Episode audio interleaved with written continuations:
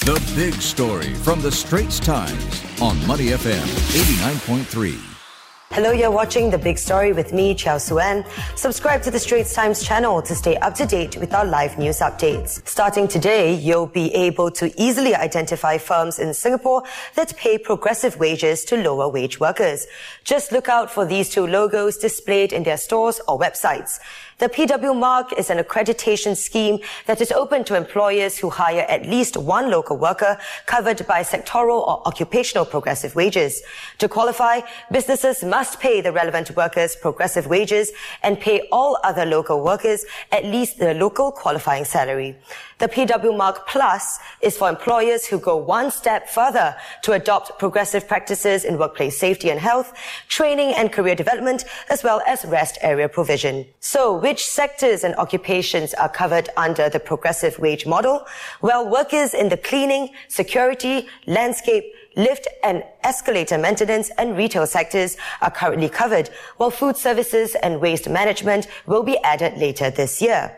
And from March 1st, administrators and drivers will be covered under the occupational progressive wages. Joining us now is Terence Ho, Associate Professor in Practice at the Lee Kuan Yew School of Public Policy, National University of Singapore. Thanks for joining us, Prof. So, what kind of impact do you foresee something like the progressive wage mark having in Singapore?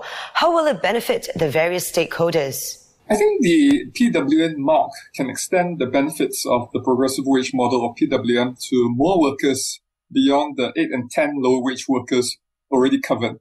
And this will include firms that do not hire any foreign workers. Through the PWM, um, and of course covered by the mark, workers will have a career pathway for their wages to rise along with training and improvements to productivity. There will also be training subsidies uh, for them to upgrade the skills and become more productive, which would also benefit their employers.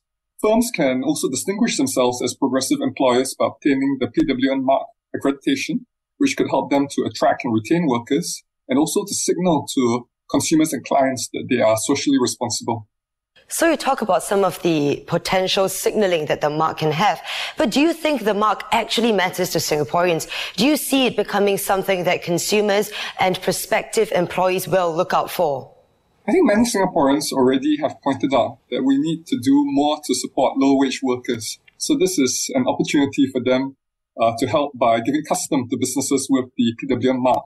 I think raising awareness among uh, both consumers and prospective employees um, of the PWM mark and its significance will help in making this something that more people, consumers, employees look out for. And also the government is supporting the PWM mark by making this a prerequisite for government tenders and quotations. This will have a significant impact as many companies have public sector clients.